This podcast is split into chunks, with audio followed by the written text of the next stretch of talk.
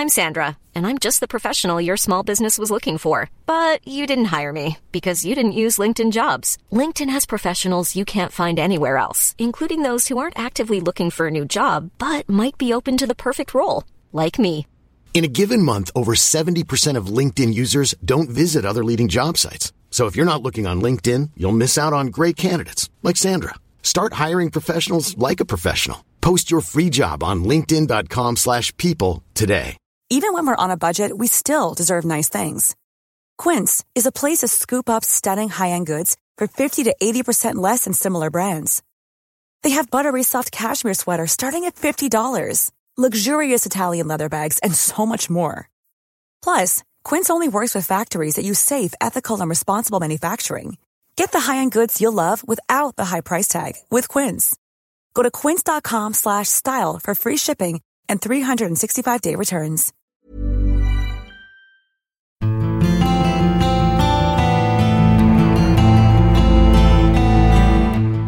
En svensk tiger, en podcast om modern historia med Ola Larsmo och Henrik Arnstad. Hjärtligt välkommen till podcasten En svensk tiger med mig Henrik Arnstad och med dig Ola. Hej Ola! Hej och god förmiddag ska vi säga. Hur, hur mår du idag? Som sagt, det är semestertider så jag åker till London om två dagar och det ser jag mycket fram emot. Vad ska du göra där då? Jag ska göra lite av varje men vi ska framförallt åka ut till en liten ö väster om Irland som heter Skellig Michael.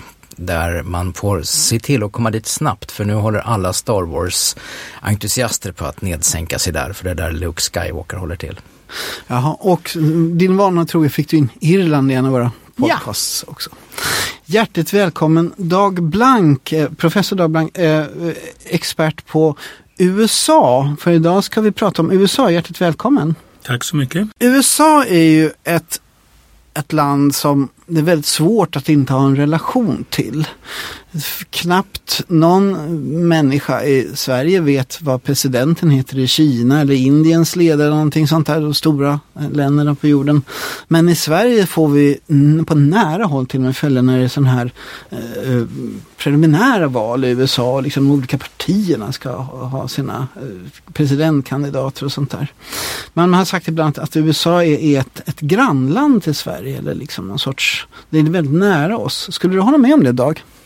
Ja, det håller jag eh, mycket med om. Eh, I våras, förra året kom vi ut med en bok just i Uppsala som heter Det blågula stjärnbaneret som exakt behandlar den frågan, Sveriges relation till USA och Sveriges väldigt nära relation till USA. Frågan om huruvida vi är amerikaniserade, vad man kan mena med det och den Amerikabild som finns i USA, hur den har utvecklats, utväxlats under åren. Så att jag håller helt med om att vi står väldigt nära på den svenska mentala kartan är USA väldigt närliggande. Det finns också undersökningar eh, från SOM-institutet i Göteborg, de är några år nu, men de ställde frågor till folk om att om ni var tvungna att emigrera, vilket land skulle ni då välja? Och USA kommer på topp, alltså före de flesta europeiska länder. Så att eh, svaret är ja. Det har du sagt också, eh, Ola, att om du skulle emigrera då skulle du välja just USA. Var, varför vill du flytta just till USA? Du som skriver så mycket om USA också. Ja, det är bara för att jag har varit där en hel del på sistone. Eh, sen är det ju också så, om jag får, får hocka lite på det som Dag sa där, att den här bindningen till USA från svensk sida har ju, alltså det finns många olika rötter till den. Och en av dem är naturligtvis inte bara emigrationen eh, från 1800-talets mitt och framåt utan också det faktum att vi via dessa emigranter och hemvändare fick eh, så mycket input från amerikansk eh, sam samhällsteori, olika folkrörelser och så vidare. Så det finns en, kan man kanske kalla det för en utbyte av idéer över Atlanten som börjar mycket tidigt i emigrationens spår. Skulle du hålla med om det Dag eller överdriver jag? Nej, det finns ju en disk hela tiden en diskussion i Sverige med USA. Där USA värderas på olika sätt. Ibland positivt och ibland negativt. Och det är intressant att se att de där värderingarna är ganska stabila. De, de saker som anses vara positiva de är positiva under hela perioden och likadant med de negativa. Men, det är de, men de byter sida i början är det de liberala och de som står till vänster i det svenska samhället som har i grunden en positiv inställning till USA. Medan det är de konservativa eh, som har en ganska negativ inställning till USA. Den där positionerna byts. Eh, de byter någonstans under 1900-talet. Så att idag är det oftast folk som står till vänster som är lite mer kritiska mot USA och folk som står till höger som är positiva. Men argumenten är oftast de samma. Det är jätte, det, jag som har jobbat mycket med andra världskriget och, och Sverige har märkt till att det var ju de högerkonservativa som var väldigt kritiska mot USA. Eh, som man tyckte var ett ohistoriskt land. Det var återkommande argumentet medan då de här Socialdemokraterna då med Myrdal och sånt där var. Men om vi ska USA är ju då en relativt ung statsbildning om man jämför med, med många europeiska eh, territorialstater. Om man jämför med Sverige till exempel så det skiljer några hundra år. Eh, en produkt av 1700-talet har jag funderat kring upplysningstiden och så vidare. Eh, du har näm nämnde, nämner ett, ett begrepp som, som heter den amerikanska exceptionalismen till exempel. Hur skulle man kunna förklara ett sådant begrepp? Och den amerikanska exceptionalismen är en, eh, ett klassiskt diskussionsämne inom eh, mitt ämnesområde American Studies, alltså USA-kunskap eller USA-studier. Och det går helt enkelt eh, till frågan om hur annorlunda USA är. Eller är USA annorlunda? Frågetecken. Det, det är vad det handlar om. Och det finns olika dimensioner på det. Dels finns det kan man säga en vetenskaplig dimension eftersom USA då grundades som du säger på under 1700-talet, 1776 tillkommer USA. Det framställs väldigt tydligt och även innan republiken tillkommer så framställs USA som ett alternativ, något annorlunda, något nytt eh, så att säga, från Europa. Det är alltid kontrastivt. Så att säga. Så att den där frågan är, uppkommer hela tiden, hur annorlunda är då USA? Stämmer det? Ja eller nej? Annorlunda och, från vad då? Ja, från Europa i, i, i första hand kan man ju säga. Då. Det, och, och, inom forskningen, inom det vetenskapliga studiet så, säga, så har man drivit stor, mycket forskning kring detta, denna fråga. Och där kan man då studera det rent vetenskapligt genom att etablera olika kriterier. Vad vill vi mäta? Vill vi titta på politik, politisk participation? Vill vi titta på eh, religiositet? Vill vi titta på ekonomi och så vidare? Och så kan man försöka diskutera grad av annorlundahet. Det är lite gammal klassisk komparativ historia då. Eh, och det görs. Problemet, eller det som gör att det blir lite eh, komplicerat ibland, är att den här vetenskapliga diskursen som tar, sker då, eh, så att säga, bland vetenskapspersoner ofta blandas den samman med vad jag, man skulle kunna, kunna kalla för en ideologisk diskurs. Det vill säga man kan säga så här, är USA annorlunda? Så studerar man det och så säger man ja, USA är annorlunda. Det är det vetenskapliga svaret, eller nej, men om man säger, man säger ja, det är det vetenskapliga svaret. Och sen kommer nästa steg, det ideologiska. Man säger att USA är annorlunda och bättre. Och då kommer man in på eh, så att säga, exceptionalismens ideologiska dimension som, som gör en värdering. Det blir en sorts värdeomdöme om USA och det är bättre än vad då? Ja, den här, den, till exempel den här diskussionen var väldigt stark under kalla kriget. Eh, så då vet man att det är bättre än Sovjetunionen, så att säga, bättre mm. än kommunismen. Och så får den den typen av... Och den, de där övertonerna, de finns, de är lång, går långt tillbaka. De går tillbaka till John Winthrops berömda tal, predikan 1620 på Arabella när puritanerna har landat. We shall be like a city upon the hill. Va? Vi är bättre och här ska vi skapa något nytt. Va?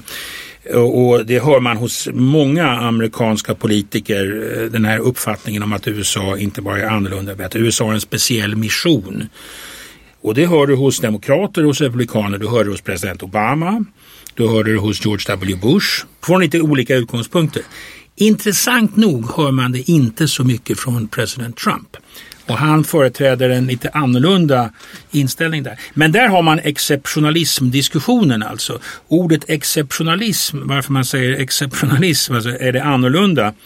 Jag brukar säga till mina studenter ibland att ja, alla olika länder, länder är olika från varandra och man kan ha en skala då, hur mycket.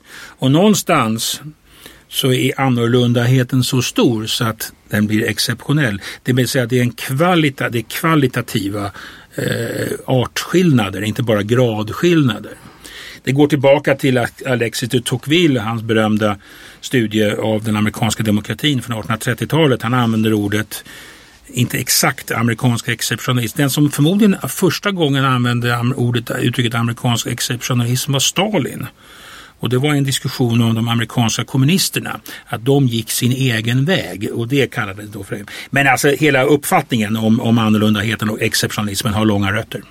Eh, om man tar den italienska forskaren Emilia Gentile som eh, som är specialiserad på begreppet politisk religion. Så han, inleder, han har skrivit ett standardverk om det här eh, och då inleder han det med en berättelse om USA som sakraliserad politik kallar han den för. En amerikansk dollarsedel med George Washingtons porträtt är en religiös symbol.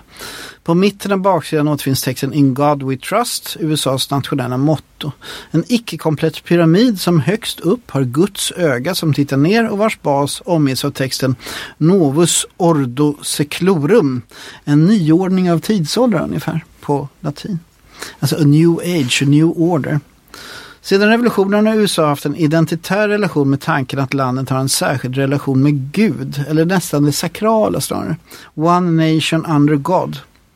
Gentils poäng med det här är att det finns ingen motsättning mellan tanken på en sekulär statsbildning och det här eh, sakraliserade inslaget i USAs självbild. USA utgör exempel på en särskild sorts politik, sakraliserad sekularism. Eh, och så nämner han också den här tanken om the new Jerusalem, det nya Jerusalem, the new year USA-lem. Eh, skulle du Ola säga att du känner igen någonting av det här? Både ja och nej. Alltså det som är intressant här om man knyter ihop din reflektion med Dags reflektion så är det just det där att man återvänder hela tiden till de här grundtexterna som finns när man grundar USA. Alltså vi har självständighetsdeklarationen, vi har eh, konstitutionen, vi har Bill of Rights, den typen av dokument som då ligger väldigt nära en stor del alltså upplysningsidéer om, som pekar framåt mot en modern demokrati. Men det är också en sån väldig diskussion hela tiden mellan amerikansk höger och amerikansk vänster och alltså även då svensk höger och vänster om hur det där ska förstås. En del vill ju se USA som eh, en stat grundad på skepsis mot staten. Det är ju alltså ett högerperspektiv medan andra då ser, ser det här som den första radikala demokratiska statsbildningen. Och den där striden är väl inte på långa vägar avgjord än, eller hur Dag? Man kan säga så här då, Tocqueville var ju väldigt kritisk mot USA i sin Democracy in America. Både ja och nej. Ja. Alltså, det, det, finns en, det finns en kritik mot massamhället där. Det. Det, är det, han, det är det han är rädd för. Men, men um, USA, man kan brukar också säga att USA, precis som Ola antyder här, det finns ett antal grundtexter här. Och den amerikanska identiteten, eh, vad det är att, inne, vad det är att vara amerikan, det brukar man ju säga ibland är en politisk identitet. När du blir amerikansk medborgare då, då svär du trohet mot de här texterna, mot de här idéerna. Ett sätt att se på det är att det finns en sorts inbjudan att bli amerikan. Och så länge man ställer upp på de här, ställer man upp på de här idéerna och visar man också genom de här och proven man får ta att man verkligen förstår vad det handlar om, då kan man bli amerikan. Va? Och då, då är det en öppenhet, en begränsad öppenhet. Den, den var öppet, öppet för, inte alla människor i hela världen, men det var öppet för vita personer, fria vita personer som konstitutionen talar om, de första naturaliseringsreglerna. Alltså vem kan bli medborgare? Besöker man Washington, som jag tycker man ska göra då och då, då ska man inte missa att gå till amerikanska riksarkivet, National Archives. Det kan man göra som historiker gör, gå på olika riksarkiv när man reser runt i världen familjen kanske inte alltid tycker det är lika roligt att gå på riksarkiv eller nationalbibliotek. Men om går man på National Archive så kan man se att det finns en väldigt fin utställningsdel där. Och det är nästan som du sa sakralt, det är nästan som en kyrka man går och ser där det finns utställt och en massa intressanta dokument. Men längst fram så ligger de heligaste texterna, där ligger då självständighetsförklaringen och där ligger konstitutionen i eh, glasskåp som sänks ner i kärnvapensäkra källare på natten så att om det skulle bli krig så, och vi alla dör så skulle de testa texter överföra. Men där ligger Amerika. Det är nästan så att man kan ta, om man kunde ta på det, kunde man ta på det. Det är det som är den amerikanska idén. Det är en väldigt annorlunda eh, konception av nationaliteten vi har i Sverige. Det är väldigt få personer som tänker på den svenska grundlagen som någon sorts grundtext och som kittet i den svenska identiteten. Det kanske vi kan diskutera det. har väl någonting med det att göra. Ja, man kan diskutera det lite grann om vi håller, har en glidning mot en politisk identitet i Sverige. Men vi har ju alltid traditionellt sett i Sverige haft en sorts kulturell identitet. Va? Där språket och någon sorts obestämbar svensk kultur har utgjort kittet. Så är det inte i USA riktigt. Utan där är det de politiska idéerna kan man säga som avgör om man eh, bereds tillträde till landet eller inte. Det där är lite en sanning med modifikation för det finns också en kulturell överideologi naturligtvis i USA som har visat sig under den amerikanska historien. Men rent formellt är det faktiskt så. Det gjorde ju till exempel att ehm, medborgar, efter att den första medborgarskapslagen som antas eh, av kongressen på 1790-talet de talar alltså om free white persons som eh, medborgare. Om man var free white person kunde man bli medborgare. Och mycket av diskussionen sen under 1800-talet handlar om vad white betyder. Men för de, alla de europeiska immigranterna så var de var på rätt sida så att säga. Det, det kom, diskussioner uppstår framförallt när de asiatiska grupperna kommer. Hur skulle kineserna... Irländarna var väl också... Irländarna de var vita. De blev medborgare direkt. Det var, ingen, det var ingen diskussion där. De var fattiga, de var grön. Det finns en intressant bok av en amerikansk historiker som heter How the Irish became white. Ja. De var gröna på Irland, stod längst ner eh, på skalan så att säga. Men de kom alltid att vara på andra sidan och det handlar ju om den svartvita skiljelinjen mycket. På det sidan. Sen var de eh, diskriminerade naturligtvis, va? men de eh, kunde ju delta i den politiska processen. Det kunde också de fattiga svenska bonddrängarna göra. Det kunde också de italienska lantarbetarna göra. Det kunde nog inte grundlagsfäderna ha förutsett kanske. Jag tror att de hade varit förvånade. Men det visar öppet. Sen finns det väldiga restriktioner. De svarta är utspärrade, indianerna är utspärrade, asiaterna är utspärrade. Man ska inte överdriva och skönmåla det här. Men det finns en viktig poäng där. Matthew Jacobson, en mycket bra historiker, talar om, han talar faktiskt om en remarkably open concept, concept mm. of citizenship. Alltså om man jämför med andra länder. Du har, ju, du har ju skrivit om, om svenskar som icke-vita i USA. Vi var bara 12 vita män på 30 svenskar eller vad det var. Men det där är ju ett, sätt, det är ett brev, du citerar ett brev från, det är ju inte en, en, en urkund på det sättet. Men det är klart att det pågår hela tiden i USA en sån här mätning, va? alltså var man står på, på den där skalan. Och under en tid så utsätts ju åtminstone fattiga svenska migranter för fördomar som vi också förknippar med människor som kommer från, från helt andra delar av världen. Men jag tänkte be Dag kommentera en sak därför just, just kring eh, grundlagsfäderna eh, så finns den här diskussionen om hur man ska se på svarta och den här tre femtedels-regeln. Eh, kan, kan du förklara den? Ja, det, det, alltså, de, den svarta befolkningen, alltså slavbefolkningen och sen ättlingarna de står ju hela tiden separat. Va? Gunnar Myrdals eh, stora studie från 40-talet heter ju An American Dilemma eh, man skulle kunna säga the American dilemma. Det är ju det, som, det arvet som ligger över USA hela tiden. Det är ju motsättningen i hela. Myrdal han var ju optimistisk i en American Dilemma. Han sa att det finns en sån inneboende motsättning mellan löftena som ställs ut i konstitutionen i de här texterna och realiteten för den svarta befolkningen. Och han trodde att den där motsättningen skulle bli så stor så att den skulle lösas upp. Han var optimistisk, mm. åtminstone då, att de skulle klara av det. President Obama tillhör också den kategorin. Han menar att eh, det har gå, de, USA är på väg i rätt riktning. Men den och bara förtydliga då, rätt riktning är att... att uh, ökad jämlikhet för de svarta. Ja, ja. precis. Lyssna på honom, han, han är, det är väldigt intressant att lyssna på hans uttalanden där. Men eh, för att återvända till den svarta, så att när konstitutionen skrivs så var ju slaveriet var ju en av knäckfrågorna. Va? Ehm, slaveriet nämns inte i konstitutionen. Det fanns de i nord, de nord, nordstaterna som var eh, begynnande abolitionism och som var skulle kanske ha gärna sett att konstitutionen hade förbjudit slaveriet men det hade, skulle naturligtvis sydstaterna ha motsatt sig. Och då, så att det var den, den stora olösta frågan i, i Philadelphia. Och eftersom den inte nämns så tillåter man då, det blir delstaterna som får bestämma det. De delstater som hade slaveri, i sydstaterna framförallt, där fortsatte slaveriet och sen finns det delstater i norr där slaveriet gradvis avskaffas eller inte fanns alls från 1776. Men Kom. vad man gör är dock, mm. två gånger nämns, finns en indirekt referens till slaveriet. Dels det som du talar om, den the three fifths rule, tre femtedelsregeln. Eftersom representanthuset, där man skriver, eh, bestämmer sig för hur kongressen ska se ut. Representanthuset, eh, den lägre kammaren, antalet ledamöter som varje delstat har i representanthuset står i förhållande till befolkningens storlek.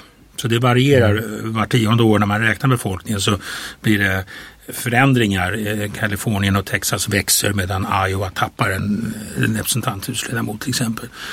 Och då var frågan om den svarta befolkningen skulle räknas in i detta eh, mm. befolkningsunderlag. Och det, då blev plötsligt sydstaterna väldigt intresserade av det naturligtvis. Eh, eftersom de hade betydande svarta befolkningar. Så att den kompromiss man kom fram till var att den svarta befolkningen skulle räknas som tre femtedelar av en vit. En svart person skulle räknas som tre femtedelar av en vit. Så på det sättet kom, de, kom sydstaterna att få gynnas av att man hade den här svarta befolkningen och trots att den då inte fick delta i den politiska processen.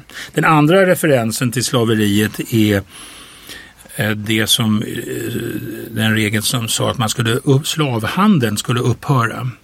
1808 skulle mm. upphördes, förbjöds import av slavar till USA från, från Västafrika. De som var emot slaveriet eh, av grundlagsfäderna som var lite Jefferson var ju väldigt blandad i, sina, i sin inställning till detta trots att han ägde slavar.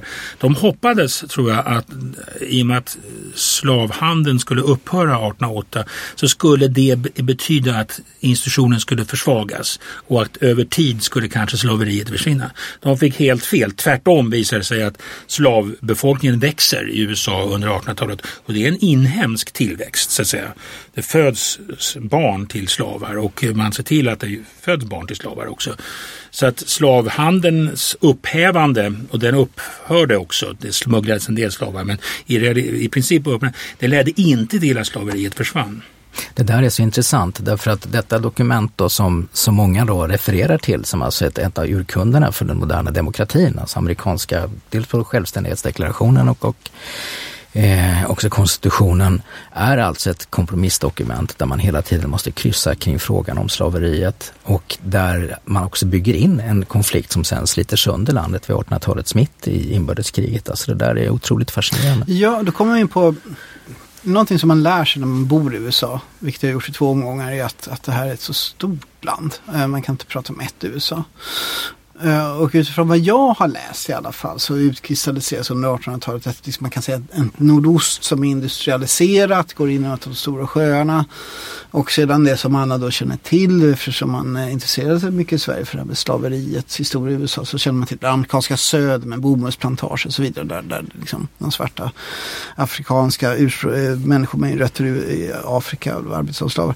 Men sen finns hela liksom det här mittemellanområdet också som är någon sorts jordbruk jordbruksbaserat område som det, man pratar om tre stycken i USA. Är det här korrekt uppfattat av mig eller kan man liksom för det är det här som sen kommer igen i inbördeskriget också om jag förstått det rätt. Att det är liksom mycket den här industrialiserade norr mot slavekonomin i söder. Eller har jag fel? Och ska då de nya staterna, nya territorierna omfattas av slav, slaveriet eller inte? Ja, det finns ju väldigt många tolkningar. Det är en sån klassisk stridsfråga i amerikansk historia. Varför, varför bröt amerikanska inbördeskriget ut? Så att säga. Och det, det, du, du, du skissar här i en tolkning, den ekonomiska tolkningen, att det, var, att det utvecklades två i fundamentalt olika ekonomiska system. Låter som en marxistisk tolkning. Ja, materialistisk, en materialistisk tolkning kan man säga. Och, eh, sen har vi, den, en, en, sen har vi då syd, den klassiska sydstatstolkningen. Den handlar om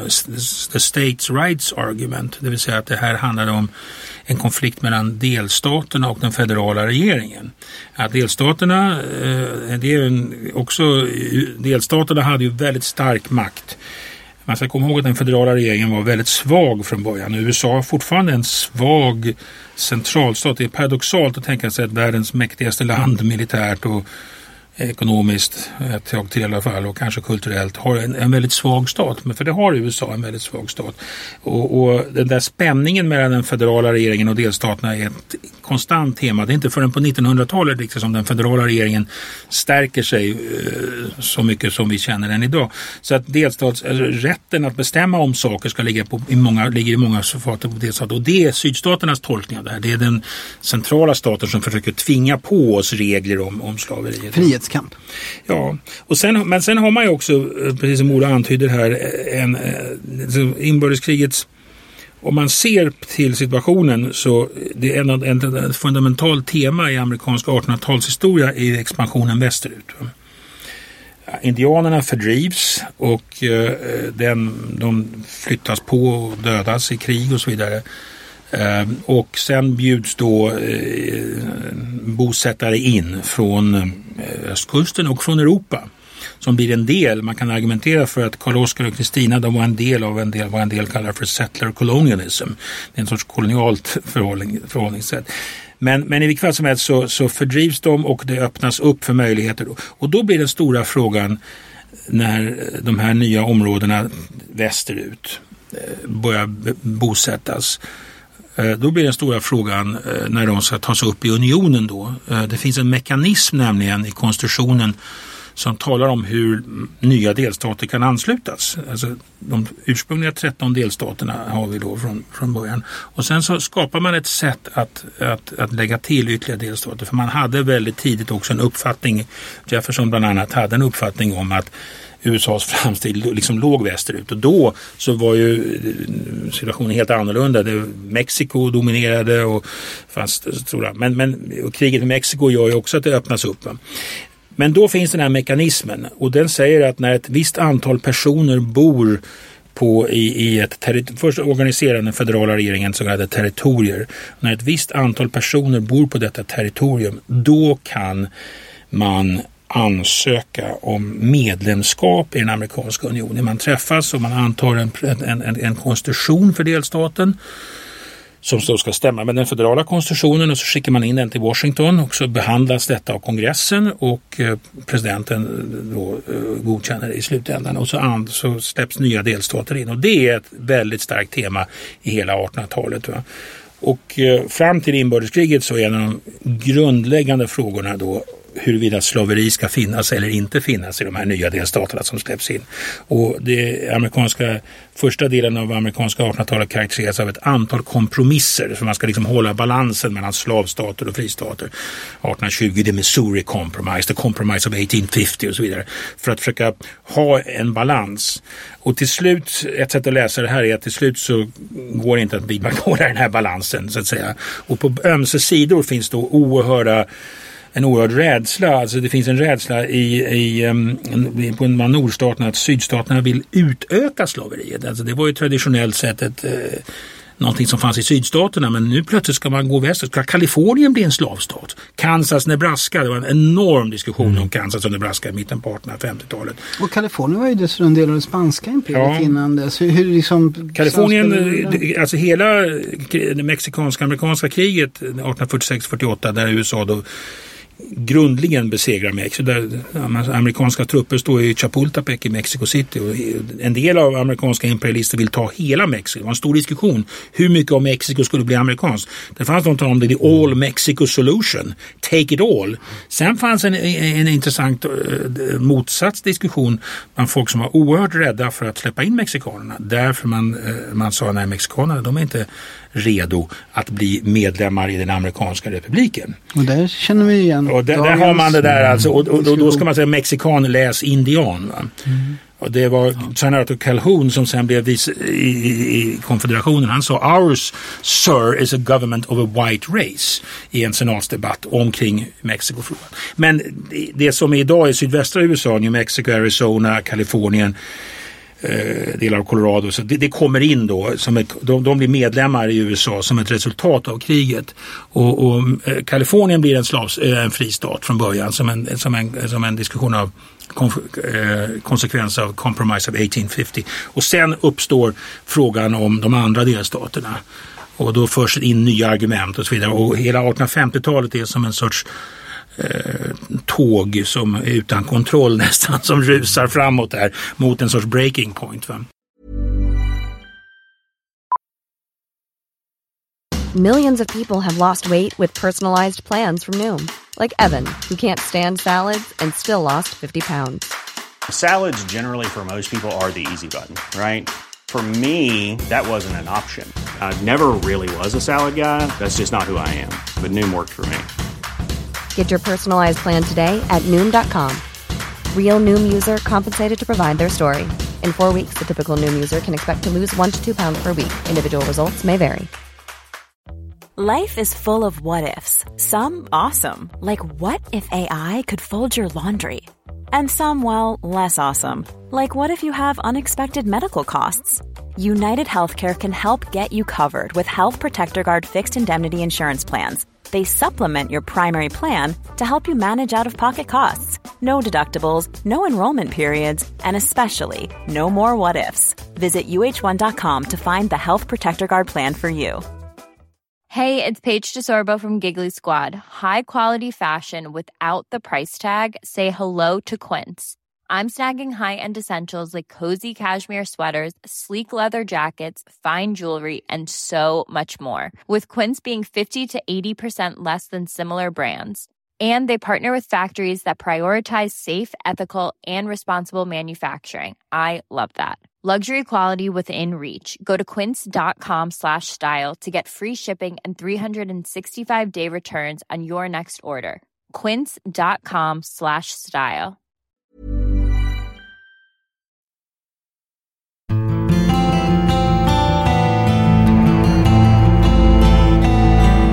Du lyssnar på En svensk tiger, en podcast om modern historia med Ola Larsmo och Henrik Arnstad. Det känns nästan som det här amerikanska inbördeskriget skulle ju kunna bli ett helt eget avsnitt av en oh ja, alltså det finns otroligt mycket Men att säga. du är ju då särskilt intresserad av begreppet populism. Mm. Förklara. Alltså, Dag var inne på det här mycket intressanta då att man från sydstaternas sida ser inbördeskriget som egentligen ett, ett krig för självbestämmande i de lokala regeringarna, alltså en decentraliserad makt. Eh, och när man då idag kan se alltså konfederationsflaggan, alltså sydstatsflaggan på svenska bilar i landsorten så har ju den där bilden, alltså själva det emblemet, konfederationsflaggan blivit någon sorts emblem för motstånd mot centralmakten, mot, eh, alltså mot huvudstaden alltså. Har du en sån flagga på bilen i Dalarna så är det för att du tycker att Stockholm säger för mycket. Så det finns Rebel en, yell. Ja men det finns som en sån här nästan underton av, av eh, vad ska vi kalla det för, eh, populism som ändå har överlevt inbördeskriget. Så vad lägger du i begreppet populism Ola? Eh, det, det, nu kan vi verkligen grotta ner oss. Va? Ja, det är väl det som är meningen med eh, den här podcasten. Men eh, Kasmudde till exempel, som jag håller på mycket med det här, statsvetare från Holland, han talar om det som en totalt renodlad konflikt mellan folk, folket mot eliten. Eh, och där har man alltså en, en konflikt som helt saknar nyanser. Det är så han säger att populismen finns inbyggd i demokratin, alltså där folkflertalets önskemål ska styra den demokratiska utvecklingen. Men om du tar bort alla nyanser och bara framställer det som en fullkomligt svartvit eh, konflikt där du har en grupp som står mot en annan grupp och ingenting däremellan, inga särintressen och så vidare, då, då talar vi om populism. Så han ser det som en sorts, ska jag kalla det för, en svartvit version av demokratins karta. Jag tror han använder uttrycket. När jag jobbar med ideologianalys så har jag ju då, så, eftersom jag är svensk, har jag gått in i begreppet utifrån en svensk perspektiv. Och här ses det i svensk eh, språklig kontext så tolkas det som en lurendrejeripolitik. Man eh, lurar den demagogen eh, som lurar de okunniga massorna och eh, får dem in enkla lösningar på svåra problem och sånt där. Men när man läser internationell litteratur, till exempel i själva definitionen av fascism, så finns ordet populist ultranationalism. Och det man vill åt med att använda det begreppet i fascistforskningen är ju att särskilja fascismen från den auktoritära konservatismen. Eh, eh, om man tar då till exempel som exempel på auktoritär konservatism kan man ta Pinochet eller Franco eller man kan ta Horthy eller eh, alltså de här eh, gamla kungar och generaler ofta som menar liksom att jag som gammal elit har rätt att styra över folket. Och vad, vad man vill komma åt i fascistdefinitionen då med, undersöker med populist är att fascistiska ideologer inte drivs av det här att det ska sitta en ensam människa i toppen och styra och ställa och, och politiken ska då vara utestängd från den publika sfären. Utan man menar då att fascismen var väldigt noga med att alla skulle ha sina uniformer och alla skulle vara med, det skulle finnas fascistiska kvinnoförbund, fascistiska författarförbund, fascistiska allting skulle liksom, fascismen skulle genomsyra hela samhället. Så då förstod jag att man kunde tolka det här begreppet väldigt, väldigt olika. Men om man då liksom, du var ju då specifikt intresserad av amerikansk populism. Mm, och då är det liksom det här antielitistiska du är ute efter. Ja, jag är ganska intresserad om, om Dag kan hjälpa oss att navigera där, för jag har ju läst på lite grann om populismens historia i USA. Vi var ju många i, i Europa som blev väldigt förvånade när Trump vann presidentvalet och man kan ju se honom som nästan en, en förkroppsligande av en sorts högerpopulism i dagens politiska landskap. Han är svår Trump, eller hur? Ja, han har ingen egentlig politisk agenda. Det, den slutsatsen kan man dra. Men han drog till sig många väljare som eh, kom från det. Jag tror att man kan se det. Valet 2016, det fanns ju två populister i det, i det mm. valet. Eh, Bernie Sanders och Trump. Och det fanns en på Demokraternas sida establishmentkandidat, väldigt uttalad establishmentkandidat, Hillary Clinton och sen så fanns det 16 establishmentkandidater som Trump kämpade med i primärvalet på republikanska sidan. Jag, jag är ganska säker på att um, Mm, det finns, alltså, ser man på Trumps väljarkår så är den väldigt disparat. Det finns massa olika, fler, många olika grupper, det är en sorts koalition som inte är lätt, inte helt lätt att hålla samman. Men jag är ganska säker på att det finns väljare som till exempel har gått från eh, Sanders till Trump. I de här delstaterna som han vann väldigt oväntat, Michigan och Wisconsin till exempel som var en del av Hillary Clintons firewall som de utgick ifrån att Demokraterna skulle hålla, som har varit demokratiska väldigt länge. Där gick Sanders väldigt bra i primärvalen. Han besegrade Hillary Clinton i primärvalen. Och sen gick de till, till Trump. Det var nog många som stannade hemma men jag kan tänka mig att det fanns en hel del som gick. Så viktigare än höger-vänsterskalan är då eh, den här pop populism establishment-skalan? Ja, det, ja precis. Mm. Så, så, som, jag är ingen expert på populism på det sättet men alltså en, en en definition, precis som Ola säger, är naturligtvis eliter, mot, eh, kritik mot elit, elitismen. Och det var ju ett, ett sådant val i USA. Eh, när man såg de första resultaten komma in på valnatten när jag var med i Washington där och man såg de ställde ju massor av frågor till väljarna vad som var som viktigt, vilka frågor som var viktiga. Change, plötsligt såg man change, change, change. Förändring. Och då tänkte, vad som helst bara blir förändring. Ja, och då tänkte man alltså, då tänkte jag att det här är verkligen dåliga nyheter för Hillary Clinton. Va? För förändring var inte vad hon stod för. Hennes argument var ju mm. en total kontinuitet med Obama. Va? Medan och Sanders han gjorde ju argumentet att jag kan besegra Donald Trump. Det får vi aldrig veta om han hade Nej. kunnat göra. Eh, det var många som tvivlade på det. Eh, inte minst därför att man kan ju tänka sig en sån kampanj. De hade ju en, en person som säger att han är socialist det hade han ju fått höra, jag vet inte hur många gånger så att säga, av, av, av republikanerna. Men det, som sagt, det får vi aldrig veta. Det gick ju förvånande bra ändå för, för Sanders. Alltså, nu, nej, det ska vi inte gräva, det finns, gräva ner Det finns en, ett ja. intressant spår här som jag tänkte plåga dig lite med. Ja, gör det där. Om man tittar på, nej men det, det har helt samman med detta, alltså man tittar just på populismens historia i USA. Eh, vi har varit inne på det här att USA är en sorts demokratilabb där man har väldigt många olika idéer om vad demokratin är och vem som ska omfattas av den. Men tittar man på den amerikanska historien lite bakåt så finns det ju tendenser där som man skulle vilja kalla populistiska. Det var ju till och med någonting som kallas för The Populist Party i slutet på 1800-talet som då är en sorts, eh, The Popular Party, som då är en, en sorts vänster, vänsterpopulism som sen påverkar väl det demokratiska partiet. Hur skulle du kommentera Ja visst, det finns det, populism, det kan man verkligen säga. Det, man brukar tala om USA som det första liberala, den första liberala liberalismens hemort, men det finns också populismen hela tiden en sorts motsats mot, eli, eh, mot, mot, mot, eliterna, uppror mot eliterna. Andrew Jackson är ett tidigt exempel på det. Och sen har vi de här agrarpopulisterna i slutet på 1800-talet då, som fanns både i sydstaterna och framförallt i mellanvästern där bönder radikaliserades och även arbetare senare eh, med, med motsats till de stora företagen, stora eh, kapitalistiska kommersiella intressen. Det har att göra med den amerikanska industrialiseringen och ökade, väldigt starkt ökade ekonomiska klyftor mm. i amerikanska amerikanska samhället. Och där kommer då en kritik eh, från, precis som Ola säger, från en sorts vänsterperspektiv ska man säga, där de förespråkar ökad statlig kontroll av de här stora trusterna och de här stora enorma företagen, vilket också det blir. Det får genomslag i både demokratiska och republikanska partiet och dessutom det, The Populist Party som du talar om, som ställer upp som kollapsar 1896. Eh, eh, men, men som spelar en stor roll. Va? Så den här populismen finns där och den finns från båda sidor. Va? Det har alltid funnits, eh, det har funnits en sorts vänsterpopulism. Bernie Sanders är ett bra mm. exempel på det. Och sen finns den från höger. Va? Och jag tror att det är två faktorer där som är viktiga. Dels är det ekonomi, hur man ser på ekonomin i samhället. ska Ska man kunna reglera och intervenera? Ska det vara kollektiven eller ska det vara individerna? Va? Och, och, och sen finns det en sorts dimension som handlar om den amerikanska toleransen, alltså invandring, acceptans av minoriteter. Va? De, de två faktorerna och man kan placera in de här olika populisterna på olika ska George Wallace, den gamle sydstatsguvernören och rasisten som ställde upp 1968 och, och tog ett antal elektorsröster. Han var också en populist, va? men från andra hållet. Va? Så man har populism från, från båda sidor kan man kanske säga. Huey Eller man kanske kan säga att det är samma populism egentligen som tar sig olika uttryck. Ja, ett annat, kanske ett annat sätt att uttrycka det.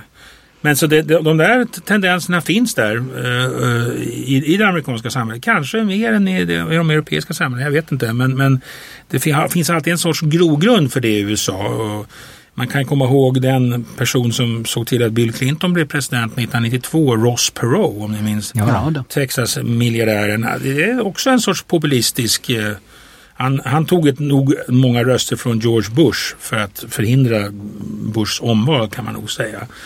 Och de kommer, de kommer då och då och, och, och Trump han lyckades eh, tror jag spela väldigt väl på de här känslorna och det kritiken mot, mot, mot Washington och kritiken mot eliterna så att säga. Va? Och Hillary Clinton hon var verkligen en elitkandidat så att säga. Va? Och, och det, det, det missgynnade henne. Plus det faktum att hon var kvinna. Det finns en intressant studie som kom ut här för ett tag sedan som visar att de här Trump, kärnväljarna hos Trump, de här vita männen, de ställde frågorna till dem vad de tyckte om Obama vad de tyckte om Clinton. De tyckte, mer, de tyckte sämre om, om, om Clinton än om Obama. De hade lättare att acceptera. Så de var mer misogyna ja, än precis, rasistiska? Just precis, det är ett sätt att lösa det där. Så att det där är en, en intressant dimension. Men jag tror att hennes elit, alltså de här talen hon höll på Wall Street och alla de ersättningarna, allt det där liksom går rakt in mm. i den här bilden. Trump är ju själv inte någon direkt outsider men han lyckades på ett väldigt skickligt sätt framställa sig som det och han lyckades kanalisera det här starka missnöjet också. Eh, jag tänkte om man ska försöka förtydliga för, för våra svenska lyssnare. Alltså den svenska staten har, har som, som formeras under tidig modern tid, 1500-talet, Gustav Vasa. Där har vi till exempel vad händer då när de, här kungarna kommer i Europa? Henrik den åttonde i England eller Gustav Vasa i Sverige. Jo, då blir det genast bondeuppror mot höjda skatter eftersom de här territorialstaterna behöver pengar till sina arméer. Och det där skulle ju amerikanerna väl lätt att förstå liksom. Uppror mot höga skatter och så vidare. Jag tror att det är därför till exempel som amerikaner liksom har tagit över och nu förvaltar Robin Hood-legenden från engelsmännen. De liksom, för det stämmer så bra. Men sen händer ju någonting som skiljer Sverige från Amerika åt, nämligen att kungamakten, centralmakten blir väldigt etablerad och är man missnöjd med någonting som bonde så går man till kungs. För kungamakten ses som en garant mot den framväxande adeln. Eh, det vill säga när adelsmännen är dumma eller liksom när de riskerar då går man till, man har ett förtroende för kungamakten och det här byggs ju då ut med den svenska statsmaktens starka institutioner. Det finns liksom tre spelare i, den alltså europeiska monarkin. Det är kungen, folket och adeln. Ja, alltså prästerskap. Men, men i alla fall så har man, och så det här är ju särskilt starkt i Sverige. Det ser vi till exempel under 60-talet kravet på, krav på reduktion, att adelns domäner ska liksom minska. Då går man till kungen, det kungamakten man hoppas med. Och det också sker ju också då med Karl X så småningom. Men när man ser på amerikansk populärkultur så är alltid the bad guy som i Sverige skulle vara liksom kanske läkemedelsindustrin eller storkapital på något sätt. Alltså det brukar alltid vara någonting sånt där i svenska filmer. I amerikansk film så är det alltid the government. Som på något sätt. Inte alltid. Nej men väldigt ofta. Då. De har liksom hemliga anläggningar, jo Area 51, här har vi då liksom the government har ju framställt det här som då kommer. Det, det är i alla fall en återkommande te tema, om inte the government är ondskefullt så är det i alla fall att government har hemliga saker för sig. De gömmer Men in Black på södra Manhattan där man då har utomjordingar i säkert förvar. Um, och I det här så är det klart att man kan inte tolka att då, då har ju populism som sådant lättare att finna fotfäste kanske i en amerikansk kultur. Men sen kanske det här är på väg att förändras i Sverige också. Vi kanske håller på att få minskat förtroende för, för, för staten. Men min, min undran då Dag blir ju för en svensk så kan, som bor i USA så kan det bli så konstigt med liksom det här man möter hela tiden en misstro mot the government. Man liksom, och, och liksom eh, att man har en mycket större motvilja mot att betala skatter och så vidare. Och så vidare. Stämmer det här eller är det liksom någon sorts... Det stämmer. Ja. Det, fint, det går ju lång, en lång tradition. Hela den amerikanska konstitutionen är ju skriven så för att maktdelningen och att minska regeringens makt så att säga dela upp makten så att ingen, ingen ska, alltså uppfattningen om att vi har ju då en, en del av vårt politiska system som har all makt, riksdagen. Alltså det är för dem otänkbart. Va? Man måste ha här, dessa checks and balances som gör att det blir väldigt svårstyrt. Det finns ju studier som gjorda, man frågar folk, har ni förtroende för regeringen och regerings och allmänna institutionerna i Sverige så är det 70 procent som säger ja, det, vi tycker det är ganska bra. I USA är det 17 procent som säger det.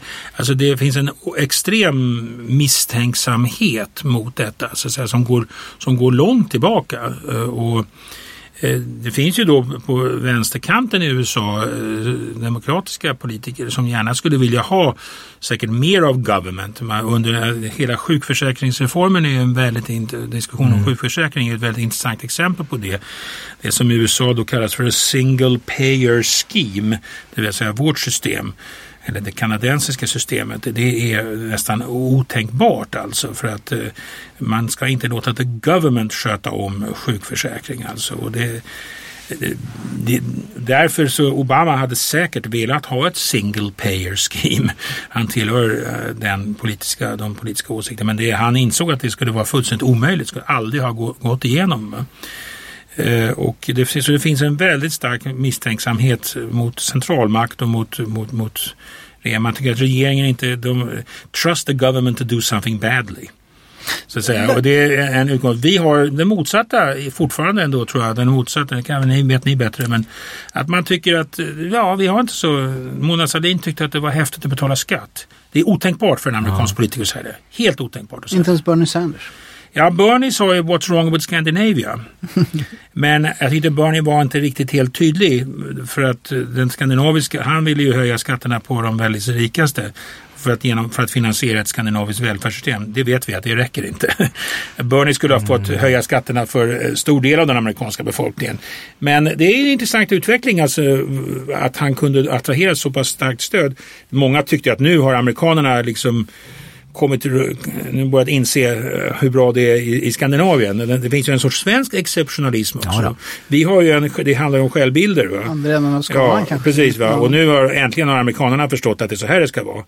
Men eh, jag vet inte, jag, inte så säker. jag tror att Bernies support, det var många unga som inte vill betala universitetsavgifter. Det tror jag spelar en o, därför de har gått, de har gått upp, det har blivit så väldigt dyrt att studera i USA. Vilket jag kan tycka är en rimlig kritik också från deras sida. Ja, men jag tror att det attraherade. Eh, man såg i, ser i Storbritannien också, Corbyn gick ju fram med samma linje att, att sänka studieavgifterna. Jag tror det spelar väldigt stor roll. Jag, vet, jag tror inte det är en sån genomtänkt socialdemokratisk revolution som pågår i USA ännu i alla fall. Mm. Så en, en av de böcker som jag har läst som, som fick mig att tänka väldigt mycket när, på det här fenomenet med alltså den starka skepsisen mot centralmakten som också går hand i hand med, med en högerpopulism och i viss mån en vänsterpopulism i USA. Det var Jonathan Raybans klassiska reportage eh, Badland om Montana där han alltså pekar på, han är alltså ute och verkligen frågar folk, varför tycker ni så illa om liberaler? Vad är det som, som varför hatar ni liksom centralmakten? Liberals, ja. som ju har lite annan mening ja. på engelska än på svenska. Det har det, ja. framförallt i USA. Liberals Men, betyder någon sorts halvskumma hippisar. Som, ja, inte bara alltså, utan någon typ av statskramare också för mm. de här Montana-borna då. Men eh, han kartlägger en utveckling som är väldigt intressant där först det ges starka subventioner från centralmakten för folk just att flytta ut på det här som du kallade för alltså settler colonial system. Man vill få folk att flytta ut längs järnvägslinjen. Man vill odla upp Montanas jord som är inte lika bördig som, som den i Minnesota till exempel. Eh, och man ger subventioner för detta och dessa subventioner försvinner plötsligt. Va? Så du har en stor grupp av människor som sitter verkligen bokstavligen övergivna ute på prärien utan möjlighet att försörja sig, jorden blåser bort och det här skapar ett enormt hat mot en centralmakt som sen också kanaliseras över i olika alltså populistiska grupperingar och de som man skyller för detta alltså, idag är the liberals. Att det gick som det gjorde. Alltså det, är en, det är en historisk process från 1890-talet till 1930-talet eh, som slutar i ett, i ett ekonomiskt socialt haveri ute på prärien som föder alltså ett, ett statshat som lever starkt idag. Jag kan, jag kan tänka att man, att vi kanske liksom den här svensk-amerikanska relationen och det här att, att svenskar ändå är så pass liksom engagerade i USA. Jag tror säkert att det är man även i Tyskland och i Frankrike. Frankrike har vi inte ens berört för övrigt. Med, på tal om Tocqueville. Eh, och eh, Storbritannien och så vidare. One, vad är det man säger? Divided by a common language säger man väl England och Storbritannien och USA. Men att, att både Sverige och USA ser gärna sig själva som någon sorts utopia, någon sorts framtid. I Sverige byggde man liksom folkhemmet. Sverige tycker om att tala om sig självt som det mest moderna landet på jorden. Och eh, Eh, det finns svensk forskning i svensk nationell identitet som, som pekar på hur liksom man har ansett att, att svenskheten, framförallt under 60-talet, 70-talet till viss del, var liksom ett stadium som resten av mänskligheten skulle nå så småningom. Till exempel det här med sexuell frigjordhet som blev en stor sak. Eh, sexuell demokrati sa Svenska institutet i, Sverige, i USA att, att Sverige hade. Eh, men att man har valt de här två liksom olika vägarna. I Sverige byggde man någon sorts socialdemokratiskt försök till utopisamhälle under, efter, efter andra världskriget och USA gick en annan väg. Och det var det väl president Eisenhower som någon gång sa att sure, Sverige har kanske världens bästa skolor och eh, världens mest jämlika samhälle. Men de har också världens högsta självmordsfrekvens. Vilket var ett rent påhitt om jag förstått det rätt av Eisenhower. Men det fanns någonting i, i grunden för den amerikanska Sverigekritiken. Nämligen att man menar att ni kanske bygger det här eh, trygga eh, välfärdssamhället finansierat av höga skatter. Men det gör er olyckliga, ni tar livet av er. Vilket svenskarna då tydligen inte gjorde ändå. Men känner du igen den här retoriken på något sätt? Den här tryggheten som frihetens dödgrävare? Ja, den här Eisenhowers berömda uttalanden från 1960 på Republikanernas konvent där kan, det, ska man också se i ljuset av att den svenska eh, experimentet fick ett oerhört genomslag i USA. Eh, det kom ut en bok 1936 av Marcus Childs som heter Sweden the Middle Way. Han var en new dealer. Roosevelt var väldigt intresserad, var intresserad av vad som skedde i Sverige. Alltså, hur ska man bekämpa depressionen? Hur ska vi bekämpa den stora ekonomiska krisen? Så att det skickades ut observatörer och, och, och Child skrev den här boken. Det blev en enorm bestseller. Den gick, trycktes om i upplaga efter upplaga och katapulterar Sverige så att säga, så till, till en modell. Och jag tror att man kan säga att eh, den starka bilden som Sverige får sedan efter kriget på 50 och 60-talet. Rötterna till det finns i den här Marcus Childs och, och, och vissa delar av amerikanska demokrater, progressiva, eh, blir väldigt inspirerade av Sverige. Och precis som du säger så är, finns det den här eh, futuristiska dimensionen i båda länderna. Man brukar ju säga många svenskar som reser till USA och europeer som reser till USA. Jag har varit i USA och jag har sett framtiden. Va? Den, den, framtid, man, Helge Berglund reser till mm. USA för att studera stadsplanering på 50-talet och motorvägar och så. Ja, det, det, det, kommer. Vi kan, inte, vi kan liksom inte bärga oss mot det. Va? Men på samma sätt började komma en del amerikaner till Sverige. Jag träffade en gång en amerikansk arkitekt som sa oh yes, Sweden, mm, yes. Det var dit vi åkte för att studera hur Sverige byggde. Och uh, I've been to Vällingby and I've seen the future. så att jag, Vällingby tror jag är, är oerhört viktigt. Mm. När Vällingby öppnades så fanns det ju flerspråkiga guider som tog emot alla dessa utländska delegationer. Framtidsstaden. Det var framtidsstaden och, och där berör Sverige, man ser ju väldigt tydligt Myrdalarna som du nämnde här var ju väldigt viktiga där. När de kom första gången till USA 1929 på ett Rockefeller-stipendium så blev de oerhört betagna av vad de såg av amerikansk samhällsvetenskap framförallt. Det var det de var intresserade av. Och de kände, de kände snabbt igen sig i, i, i det, det, de skriver i Kontakt med Amerika, den kanske mest positiva Amerikabok som har getts ut 1941 om det nya USA. Det är det vi måste lära känna och det är Roosevelts Amerika va? Som, som de har väldiga kontakter i. Så de för ju tillbaka en massor av impulser från New Deal och de är en del av en sorts progressiv transatlantisk konversation som sker. Det är inte bara Sverige och USA. Det, det, det finns en, Daniel Rogers har skrivit en väldigt intressant bok om det där som sker under mellankrigstiden. Eh, de här politiska idéerna. Men där blir Sverige en väldigt viktig del. Och Eisenhowers kommentar om, om självmorden ska ses som en amerikansk reaktion. Alltså den amerikanska högern börjar till slut säga nej, nej, nej.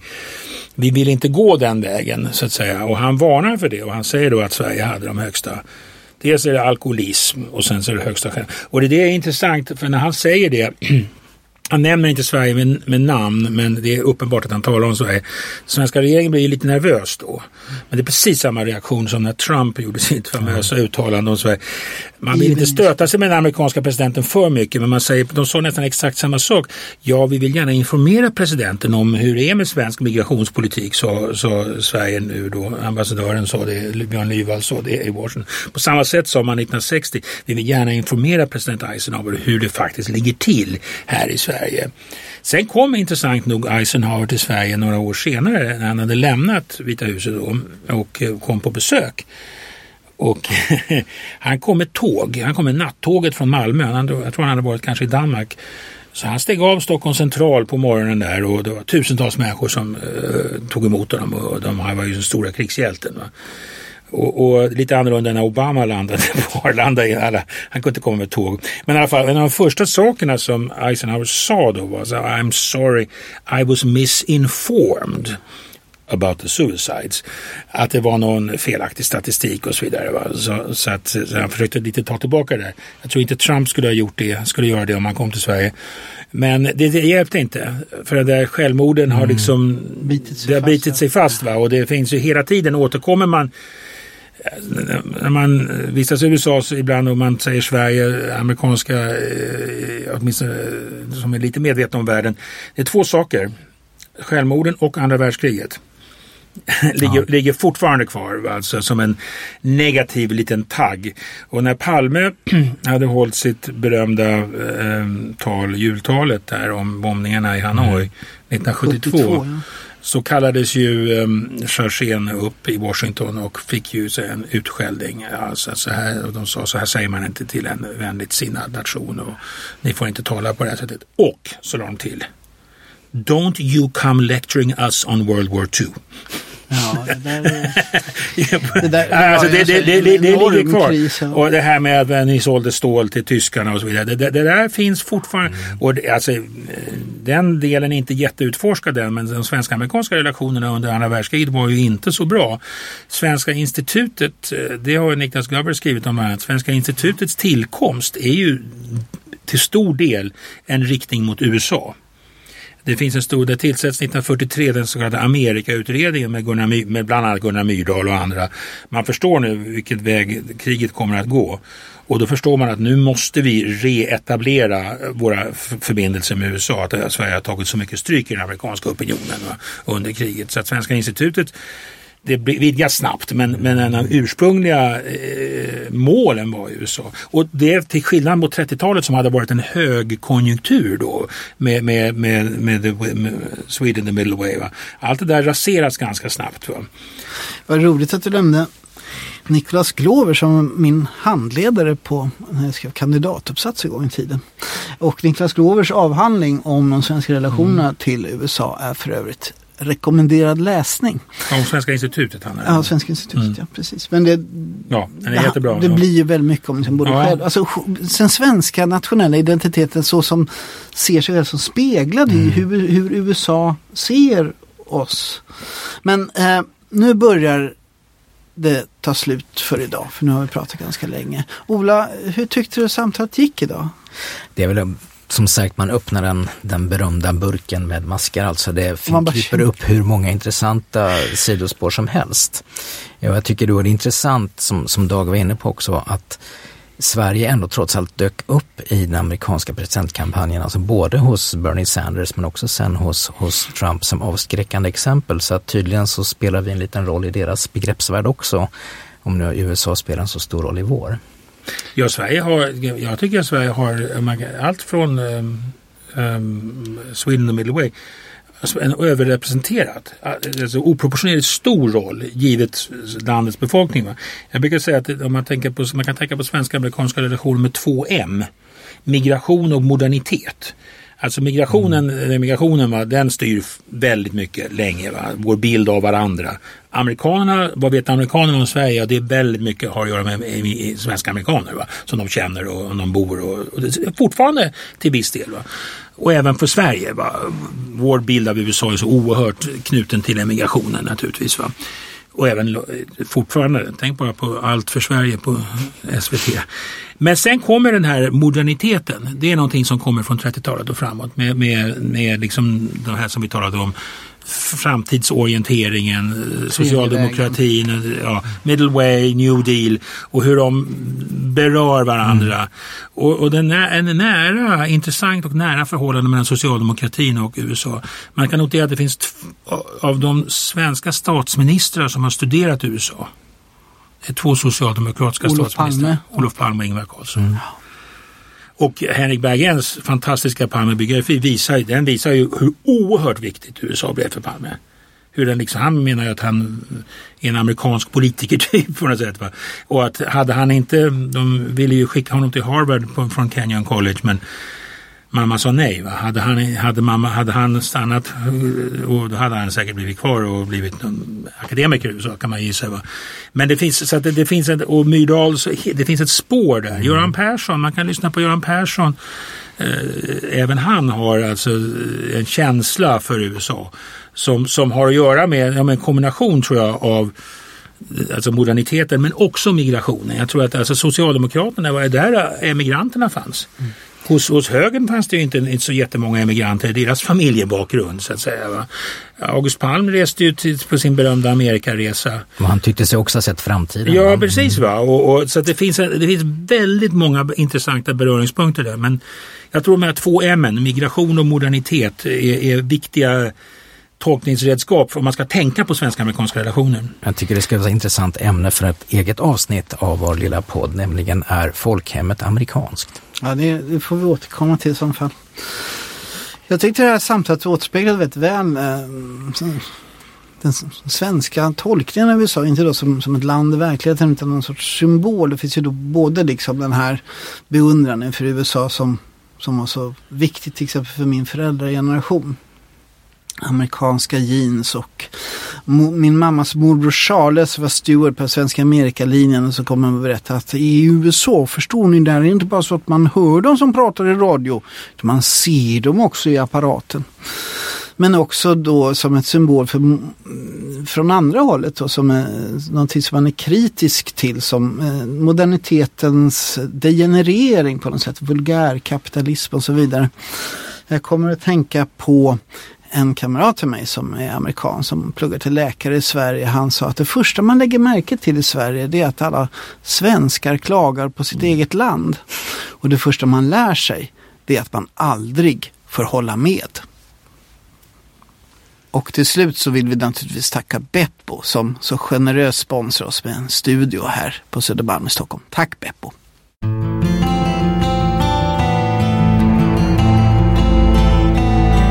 Du har lyssnat på En svensk tiger, en podcast om modern historia med Ola Larsmo och Henrik Arnstad.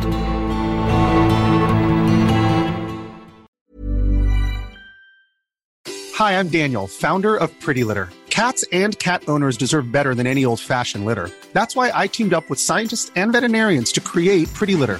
Its innovative crystal formula has superior odor control and weighs up to 80% less than clay litter. Pretty Litter even monitors health by changing colors to help detect early signs of potential illness. It's the world's smartest kitty litter. Go to prettylitter.com and use code ACAST for 20% off your first order and a free cat toy. Terms and conditions apply. See site for details. Planning for your next trip?